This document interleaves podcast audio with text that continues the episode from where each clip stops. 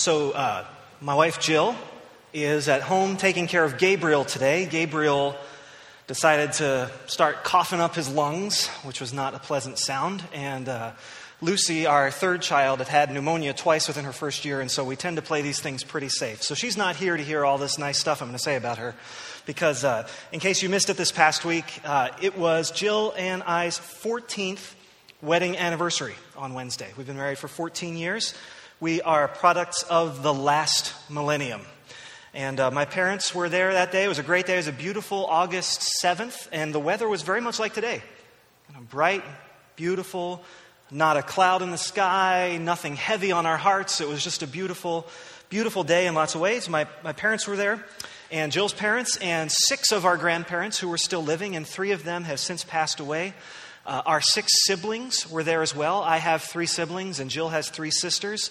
And we thought the whole family was there, but it turns out there was more family that came. You know, uh, they're, they're, my, my six siblings are now all married, but none of them even knew their spouses then. And so they're all married. And between the seven brothers, sisters, and spouses, there are 12 kids who weren't there that day, and three more to come by January. So it was a wonderful day, but things have gotten even better since then. And uh, Susie, you were there, and you were, well, we won't say how old you were, but you were young. You were really, wow, you were so tiny, so cute. Anyway, Susie's Jill's cousin. Sorry, Susie. It's probably, Jill doesn't like that kind of embarrassment. You probably don't either, but it was nice to have you there then. Um, the story of my life with Jill, I think, is pretty amazing, um, and I could talk about it for a long time, but it's perfectly ordinary, really. We haven't become famous or rich we haven't battled unusual adversity. Some of you have battled unusual adversity in your lives, and we haven't. Our lives have been, in a sense, a boring blessing, not a whole lot of adversity to face. Just the same, even though it's been sort of boring and wonderful, uh, I can't look back on August 7th, 1999, and see anything but a pivot point in my life. On that day, I committed my life and myself to a woman that I thought I knew. And I actually, of course, had no idea who she was. And she committed her life to me, having no idea actually who I was. But we have generally been a pretty good team for each other. Each one, uh, if you know Jill, she's generally strong where I'm weak, and I'm generally strong where she's weak. And both of us are mostly capable and willing of doing the grunt work that you have to do to keep a marriage going. I say mostly because like all married couples, we argue and, you know, carry on sometimes. But uh, we've also, frankly, part of our life together has been taking seriously the command to be fruitful and multiply. So if you had told me 14 years and four days ago that we would be back in Houghton doing what we're doing with four little brown eyed kids, I would not have believed you uh, because it's just been that kind of wonderful. Now, with all that wonderful stuff in mind, I want to say something odd and perhaps off putting, but I think it's biblical, so I'll say it. Marriage is not for everyone. In the New Testament, Paul often seems to regard marriage as a sort of necessary evil for some people, a concession to our bodily weakness, and that I'm sure is in part because he seemed to expect the world's end to come very soon, but it also is in part because he believed in the power of a life completely consecrated to God body, soul, spirit, all of it to God. Uh, his famous remark in 1 Corinthians comes to mind, 1 Corinthians 7, that those who can't practice self control should marry because it's better to marry than to burn. Well, it's sort of a low bar, really, but it's not exactly a ringing endorsement of marriage. Uh, I think we all affirm this idea that marriage is not for everybody. We would all say that with our lips, we would all assent to that with our minds. When push comes to shove, though, I think in our hearts, we tend to think that marriage is indeed for everyone. For those of us who are married, right, it's sort of uh, the center of our existence. We, we struggle to remember kind of who we were before that. For those of us who are married, it's kind of a, a just part and parcel of who we are. Those of us who are single have usually had to struggle in some way with what it means to be single. Is this a lifelong calling for me? I don't know. I don't always feel like I fit in. Who am I really if I'm not married? Now, I, I those of you who know me well uh, know that I'm quite frank and confessional in the pulpit. And so I'll say that from my perspective, those of us that are married don't always know what to do with our single friends. And in fact, we find ourselves saying and doing just the wrong thing often. That isn't largely because most of us who are married are mean, at least we try not to be, but it's mostly just because, as I say, we can't imagine our lives without this defining relationship at the center. And I imagine from a single person's perspective, it's hard to imagine having that relationship at the center of your life. And so we find it hard to talk to each other in a meaningful way. I think it's that difficulty is made even more pronounced because in our culture, we tend to have great expectations for what our marriages will be. Our culture tends to talk about our spouses as people who completely meet our needs for intimacy, someone who completes us, someone who can meet all of my needs for emotional intimacy, spiritual intimacy, physical intimacy. And we expect our spouses to be completely reliable sources of complete love for us. And because of this, those of us that are married tend to look at that relationship as being the very center of our lives. But I can't stress enough how that idea didn't really come to us from the Bible. That idea came to us, uh, I think, much more from Hollywood than from Scripture. And, and Hollywood tells that story really, really well and really, really often. So we've kind of internalized it and we think of it uh, as reality when in fact it's not. In fact, if I can put it bluntly, I think it's a lie. I think it's not true. And, and lies have consequences. And this particular lie has consequences which just litter our cultural landscape and hurt lots and lots of people. One consequence of this lie, I think, is that people have come to expect too much from their marriages, right? Uh, people, it's like when you send the youth group off to this awesome national retreat where the most amazing band is and the most amazing speakers are, and they come back and they're like, well, church is boring compared to that, right? And so when we have this picture of what marriage should be, we take a look at our real marriages and we say, really? This is who I married? Well, he's getting bald. She's getting fat. He's grown distant. She won't shut up about her needs. He's ungrateful. She doesn't appreciate me. Our kids add a whole other layer of difficulties. And, and they compare their real lives to the expectations they have for marriage, and they feel like failures. And so marriages are harmed by this lie because spouses, in the end, turn out to be human and not God. And of course, this lie, I think, has other consequences as well, right? There's a college here in our town, in case you haven't noticed. And this college is the center of many of our lives in many ways. And this college, in case you hadn't noticed, has many more young women that attend than young men. And so, even if you supposed that everybody who came to Houghton found a match, every man, that is, there would still be a couple hundred women who left Houghton without finding the person they're going to spend their lives with. And of course, many men and women leave Houghton for many reasons without finding their spouse. But, but any theology of marriage that tells young people that marriage is the only way, the primary way, to get all your needs for love met, to get all your needs for intimacy met. When we tell young folks that in a culture, in a context where we know they can't all get married, well, that's not nice. and it's not true. Right? In the evangelical subculture in which we live, it's not just Houghton. There tend to be many more young women at this stage in history serious about their faith than young men. It implies to young women that the gateway to happiness is finding and catching a man. And as a found and caught man, my spouse would tell you that's not true. that's not the only gateway to happiness.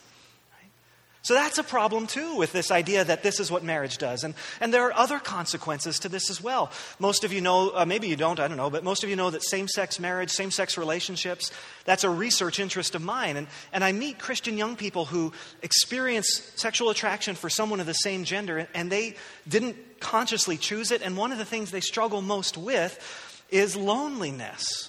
They want to be faithful, they want to follow the call of Jesus when it's difficult but they've lived in a culture that says if you want to be fully human, you get married.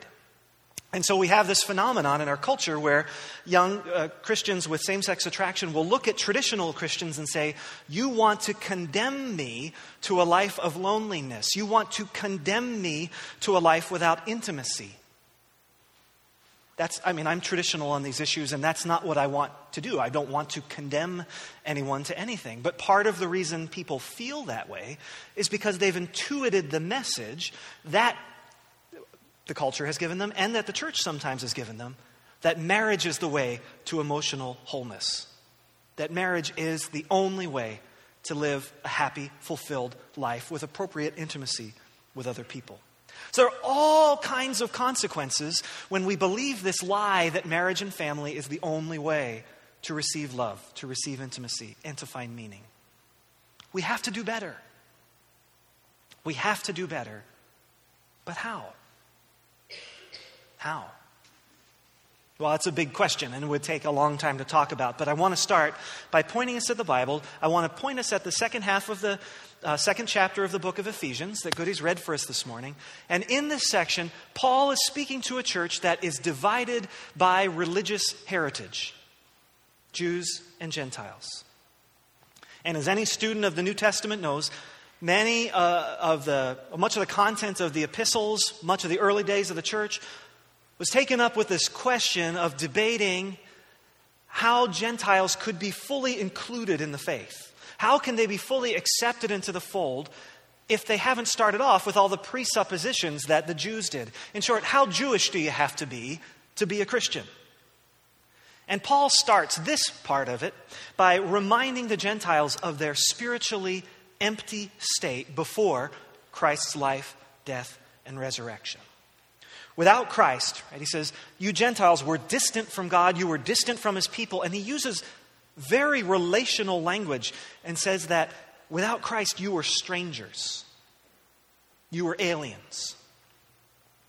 But since Christ has come, since Christ has died, since Christ has risen, says Paul, you who were now, or once were far off, have now been brought near, and Christ himself has been our peace. He has made it possible for us to have intimacy with the Father and with each other. He has made the Jews and the Gentiles one and has destroyed, obliterated the hostility between the two. That hostility that once kept you from genuine relationship with each other. And ultimately, here's the kicker the fact that you now have genuine relationship with each other is part and parcel of the way that God is making it possible for you to have genuine relationship with Him. So Jesus comes and he, he proclaims peace to you who were far, peace to you who were near, peace to you, peace to me, peace to everybody. I love the image of Jesus here, just sort of sprinkling peace wherever he goes. Peace to all, all for the sake of building us together into a household, into a family of God with Jesus occupying the prime position as cornerstone, with the apostles and the prophets providing the foundation. Now, this is an amazing passage for all kinds of reasons, but I think maybe the most amazing is the way that it says our human relationships are essential to this. I've used the word amazing twice in the last 20 seconds, but I'll use it again. He said our human relationships are essential, central to this amazing task, making a home for God in the world. Now, I, I, I know that you can push metaphors too far. But consider this for a second. We together are a house for God. And so, only as our relationship with each other is strong can we effectively show the love and light of God to a dark and lonely world. For, for a long time, we evangelicals have tended to talk about the importance of inviting Jesus into your heart. And that gives us the image so that when we all gather together, there's Jesus in your heart, in your heart, in your heart, and he's in about 120 different hearts here this morning. And this image doesn't say that image is wrong, but it complements it by saying, no, no, no, Jesus is here with us together. He's living amidst us, He's living in the context of our relationships. If this is true, reconciliation is at the very heart of the gospel. If we're going to build a house for God, we only do so together. If we're to be a family of God, we're only a family meaningfully if we're together. Now, this is good news. This is good news for a society like ours, which is at once fascinated by the traditional family and repulsed by the traditional family.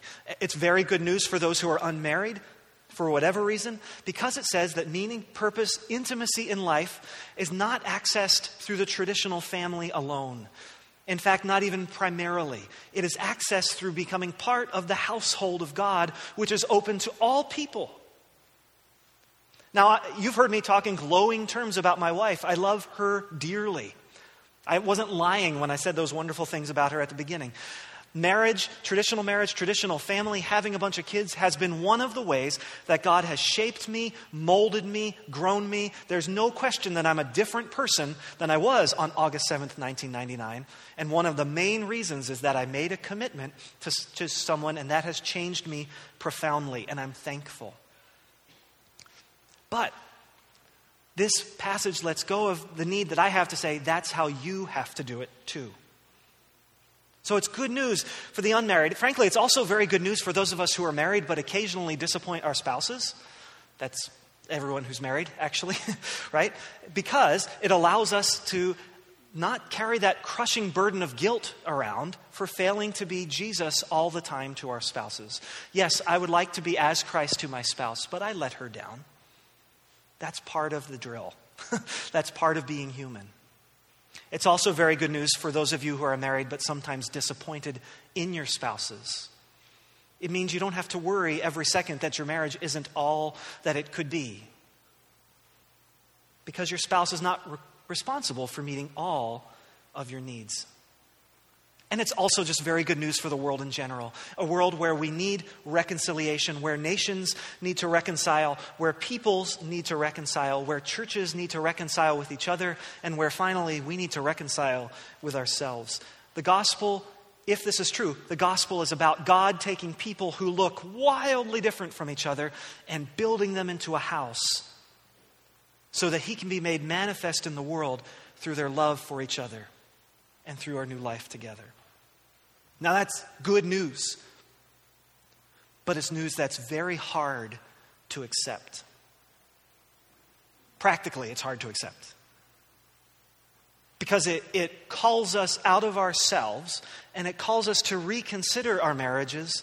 It calls us to reconsider perhaps some of the things we're disappointed with in our marriages. And it calls us to reconsider our churches. There are a couple things I want to highlight that I think this passage really puts the onus on us to do, a couple demands that it lifts for us. Um, I don't want you to think I'm perfect at these demands, but I think this is where this passage pushes us, and so I want to highlight it for you. One is pretty short, but I think it's important to say. I think this passage demands that we take genuine Christian unity seriously. Right? As evangelicals, we have traditionally cared more about truth than unity. And caring about the truth is a very healthy thing. Uh, I, I, was raised a Baptist. Uh, I'm in process now of fully becoming Wesleyan, fully saved, fully sanctified, but I was raised a Baptist. And uh, Baptists have this reputation for being more concerned about truth than unity. I'm sure that you've all heard the joke about the Baptist who was uh, marooned on an island, and after some years of being there by himself, a ship finally came to rescue him, and they saw three little huts and the fellow asked him, Well, what's that one hut? And he said, Well, that's my house. And he said, Well, what's that hut over there with a cross on it? He said, Well, that's my church. And he said, Well, then what's that other hut with a cross on it? He's like, That's the church that I used to go to. Right? so Baptists have this reputation for being more concerned with truth than unity. When someone offends us, offends our sense of what's right and wrong, we say, You know what? I'm not going to compromise. I'm going to go and I'm going to follow the truth. Okay, take that as a good thing, but we can't ignore the implications of passages like this because this passage tells us that it's not a whole bunch of different congregations of one that honor God. Instead, these passages like this challenge us to this idea that Christian unity is something that really does matter to God, that God is really building us somehow into a house together to honor Him, that there's somehow a key to the gospel that it reconciles people and that God is honored in the fellowship and new peace that people enjoy together. So it matters how we interact with other Christians in other towns, in other denominations, with other theologies, right? right? Truth is important, right? And the truth is that unity is important. So they're not opposed to each other, truth and unity. One of the parts of truth is that unity is important. To God. So that's one thing. The second, though, that I really want to spend some time on is that I think passages like this demand that we take seriously the needs of our communities as our own needs. I like autonomy. I like liberty. I like freedom to do things and to make decisions as I see fit. I like having the final call on what I'm doing and when. And of course, to some extent, that's unavoidable for all adults. We do have to make those choices. We do have to set boundaries in our lives and to say, this is my sphere. Yet at the same time, when I think about my family, my family responsibilities are certainly things that I allow to cut into my sense of personal autonomy.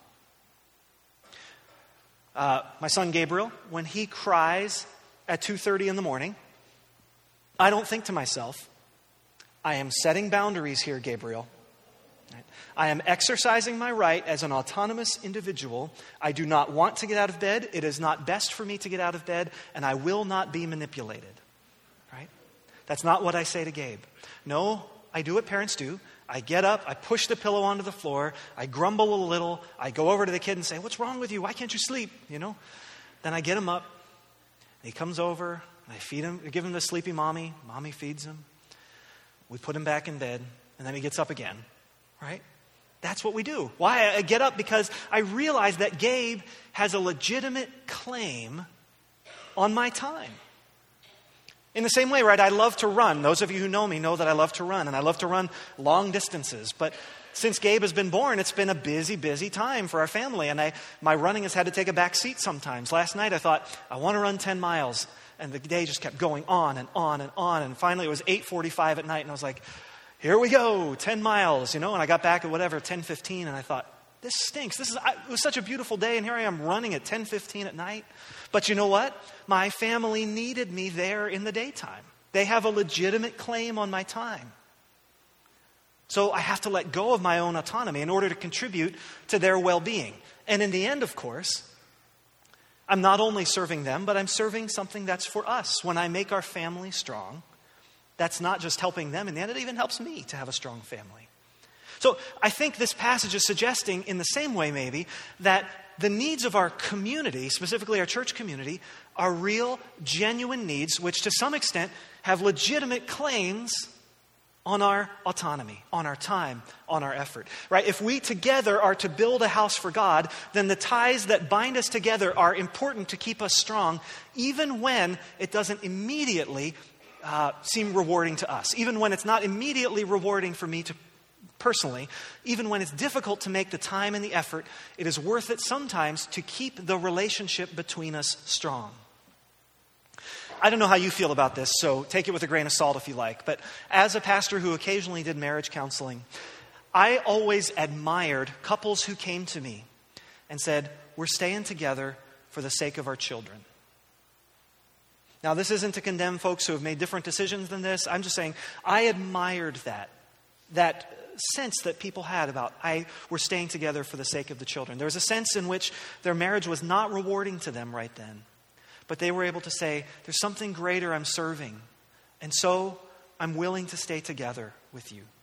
I honor that, even though I realize the world is a murky place with lots of different reasons. I don't want to get into all of it. Just to say, I admire that sentiment. Perhaps what we need to say in this case is that our relationship with each other, believe it or not, churches are not always rewarding for everyone who's part of them. Did you know that?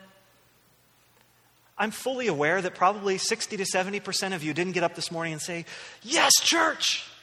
Right? But there's a sense in which you're here to meet God in hopeful expectation, but also because the church needs to go on. Relationships need to be maintained and kept for the sake of the gospel. Why? Because our relationships are one of the ways that the world sees God in us. Perhaps we can say it best this way we stick together for the sake of our Father. We stick together for the sake of our Father. There's a way that the world sees our Father through our togetherness. And so, even when it's not rewarding right now, we stick together for His sake. And this is where I really feel like we need to do better. And I, I struggle with how to put this. There's a, a, nebulous feeling inside of me that I just couldn't fully get on paper when I was writing this sermon because, because, on one hand, Houghton does this stuff better than any place I have ever been or seen. I love this place.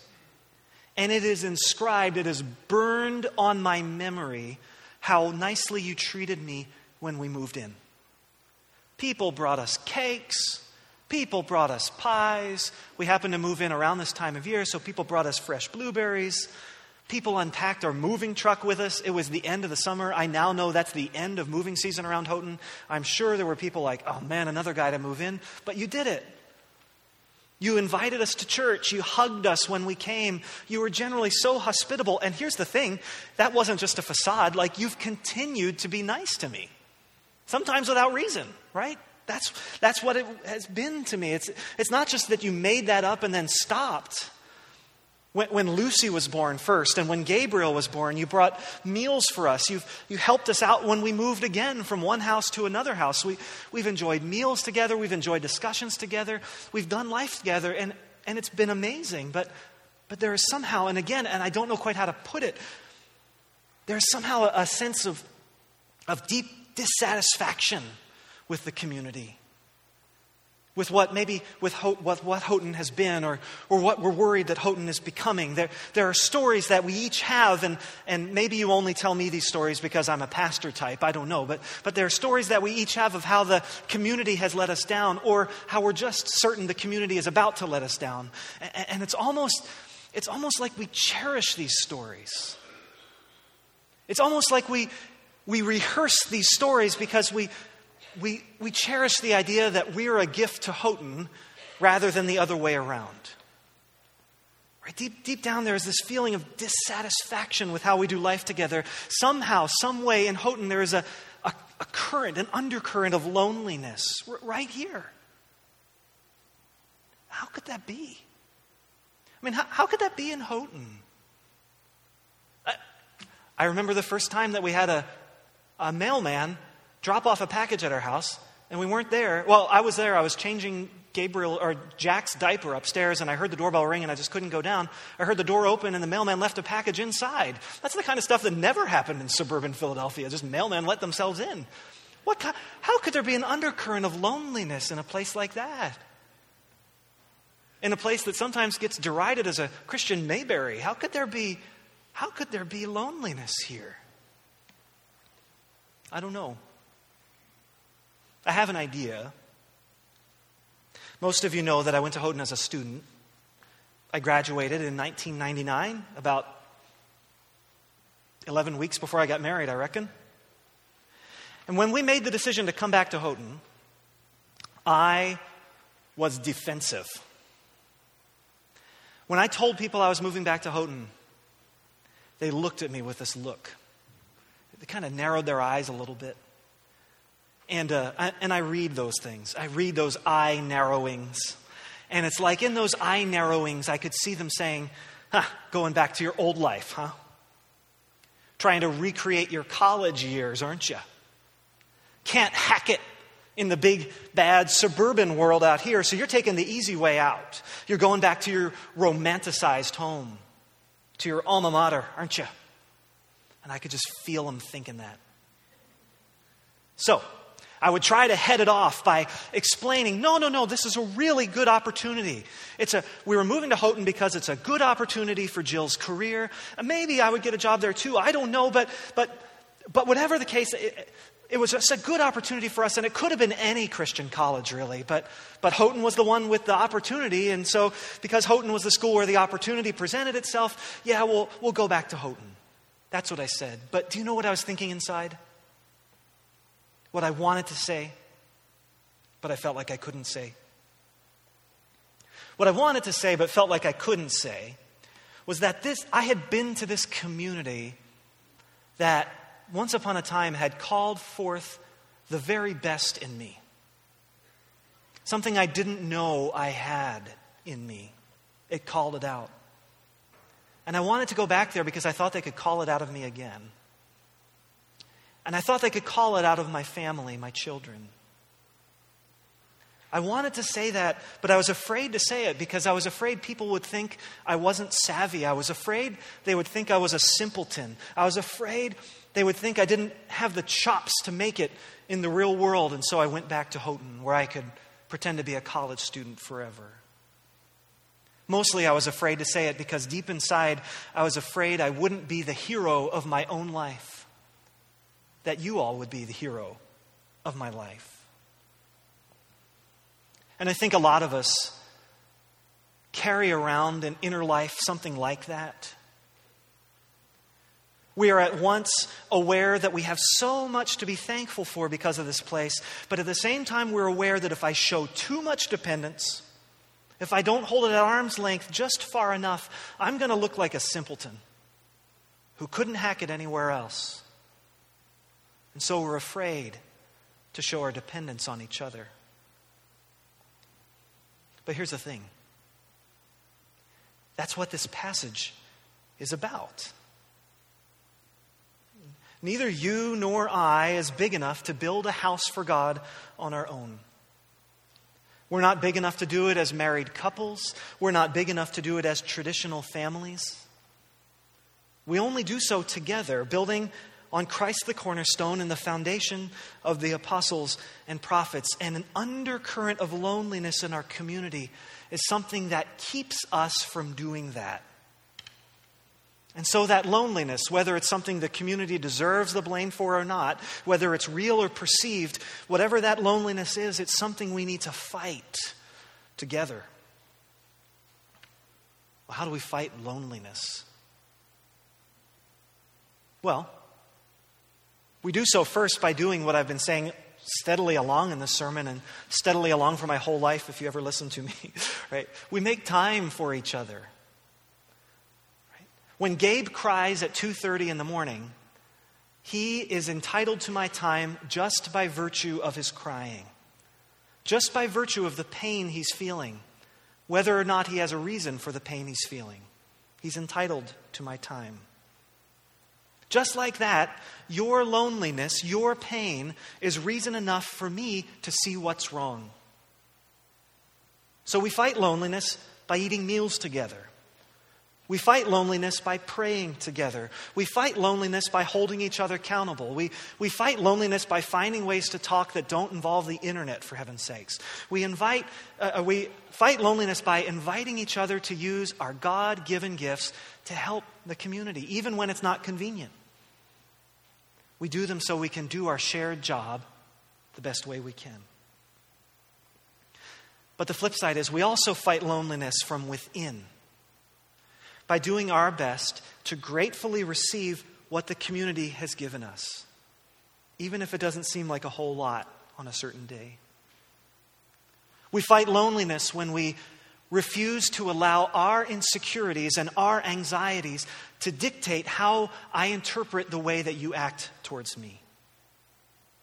We fight loneliness when we choose to give each other the benefit of the doubt in our interactions. We, we fight loneliness when we choose gratitude over cynicism. We fight loneliness when we choose clear, loving communication when it would feel much better to shake the dust off my sandals. Thank you very much. Enough. I started the sermon by talking about Jill, so I'll end it by talking about Jill too. When we got married, I was in terrible shape. Those that knew me in 1999 would know that was true. But on our honeymoon, we decided to take a hike up Mount Lincoln in New Hampshire. It had been a place where I had been as a kid, and I told Jill it was a really fun hike. And so I said, let's go do it. And so it was awesome. It was a great day, but we were taking it as a day hike. We're not really campers, and so we, we didn't have any overnight gear, but it was a longer hike than we had anticipated, and we were coming down the mountain. And those of you who do a little hiking up mountains know that often going down is harder than going up in some ways. If you have good cardiovascular, if you're kind of in good condition, you can hike up. But hiking down is hard on the muscles if you're not used to it. And so we're hiking down this rocky mountain, and as we were going down, my quadriceps muscles, these muscles right here, kept cramping up. They were cramping up something terrible. We'd go down these, and I'd have to stop and wait. And as we were stopping and waiting, we'd think, I can't stop and wait anymore. It's getting dark. you know, so we keep going and we keep going. I'd keep fighting through these cramps. We ended up, it was a happy ending. We got to the car before dark, don't worry. But, but I was intensely sore for the next two weeks, probably, but certainly for the next few days, right? On our honeymoon, Jill looked like a normal honeymooning 22 year old, whereas I looked like I was about 111.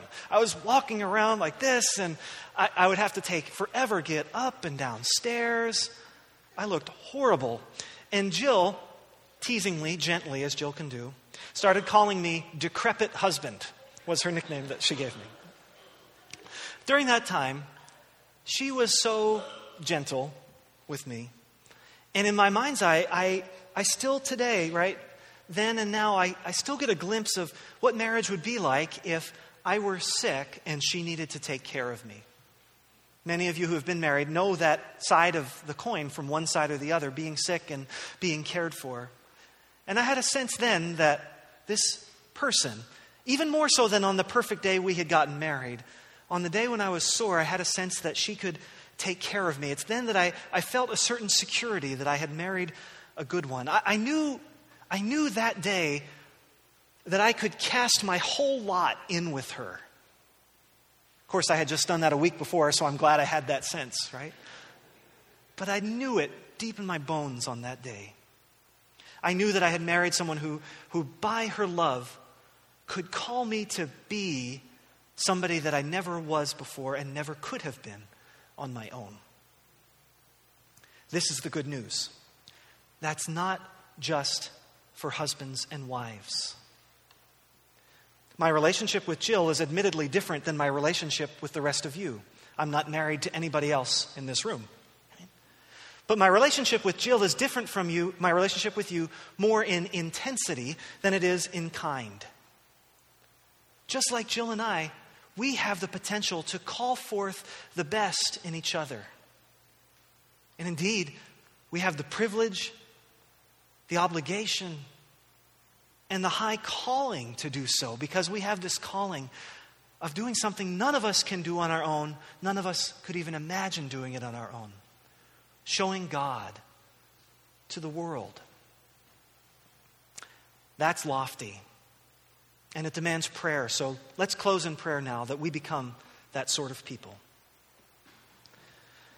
God, we thank you for calling, as your word says, calling and setting the lonely in families.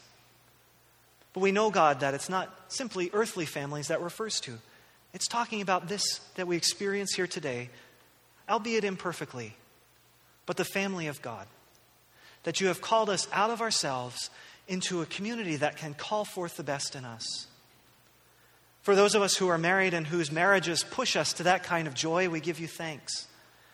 We pray, God, that you would make us very sensitive to those in our midst who, whose marriages are not what, all, all that they could be or who are not married at all.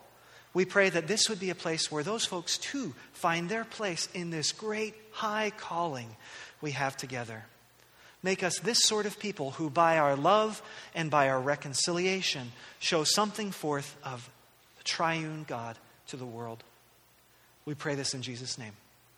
Amen.